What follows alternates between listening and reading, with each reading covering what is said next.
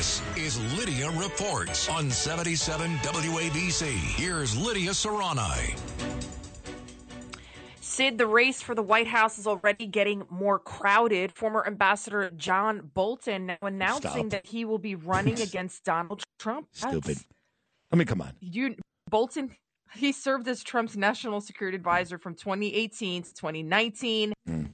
and he will campaign on being tougher on Russia and China. Right. He's, No, no, he's he- serious. This is not some kind of vanity run. No, know he is running, but um, of course he stabbed Trump in the back. Look, look, there will be a lot of names before it's said and done. Maybe, like you said, Bolton is announcing today. Maybe you get Kristi Noem. Maybe you get Tim Scott. Don't confuse the issue. It is a two man race. I don't care if there's 20 people. Don't forget when Donald Trump won in 2016, he had to vanquish 16 other people, including some big names back then, Jeb Bush and Marco Rubio. This is a two man race.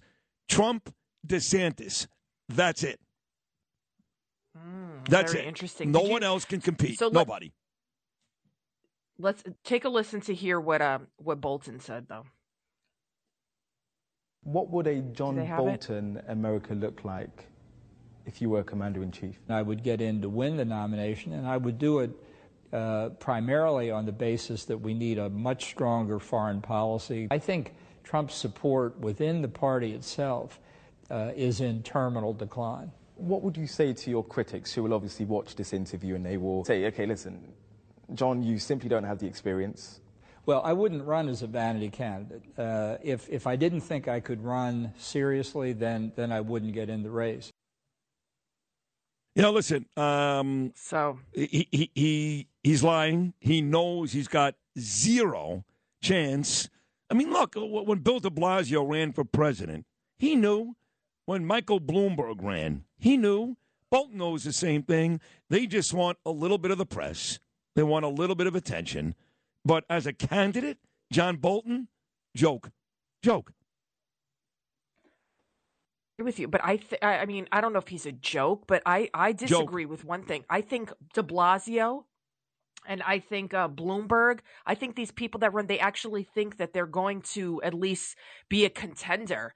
I mean, Bloomberg never thought, okay, all he'll win is Guam.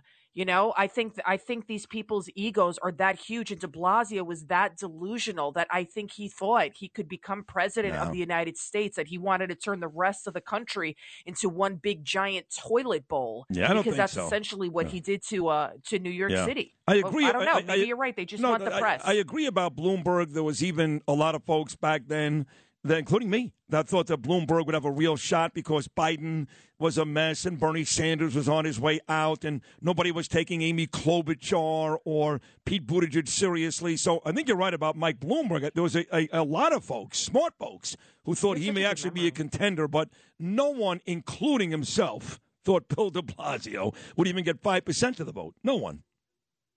I could have been a contender. uh, yeah, I don't, I don't, I don't know. It's very delusional, but we'll we'll see what happens. I mean, I I don't know what to say. This, this isn't a tipsy turvy world. I was going to actually mention this story, but I was hesitating whether or not I should about Jen Shah. Did you see that? The I, I did. I, I, of, uh, of Salt Lake City. I did see it, and uh, she's going to go to jail for a long time. She took a lot of money from a lot of old people. I thought she was guilty from day one. I do watch the show once again. I watch all the Real Housewives, and uh, I have zero sympathy Jen Shah. Zero. Zero. Yeah. So it looks like she'll go to jail for at least 10 years. And then the other breaking news on the Real Housewives front did you hear about Lisa Rinna? Lisa Rinna is calling it quits after uh, eight She- seasons. well, I think they fired her. You think so? They fired her. Yeah. She wasn't getting along with. they Um, fired her. She wasn't getting along with Kathy was- Hilton. She was causing way too much drama. It's Yeah. like, what is the upside? She, I understand you want to be the villain, you want to stir it up. That's what the producers tell you to do. But why? She was always so nasty, so nasty all the time. And then Lisa Vanderpump tweeted out, and I think also on her Instagram, she just wrote, "Ding dong." Yeah, Period. the witch is Get dead. It? Ding dong. The Yeah, witch is dead. The yeah, witch is dead. So that might like pave the way and open the door for Lisa Vanderpump to come in. Right now, everybody's heads are exploding. They're like, I can't believe they're talking about the Real Housewives, but that's what you get here on Sid and Friends. We'll talk about everything from politics, Ambassador Bolton, Amy Klobuchar, Bloomberg, De Blasio, to Lisa Rinna, Jen Shah, Lisa Vanderpump, because we're very well versed. We know everything that's going on in the world. Yes, and, and the Real Housewives on is why it's become a story today too, because the guy that created that whole concept is Andy Cohen.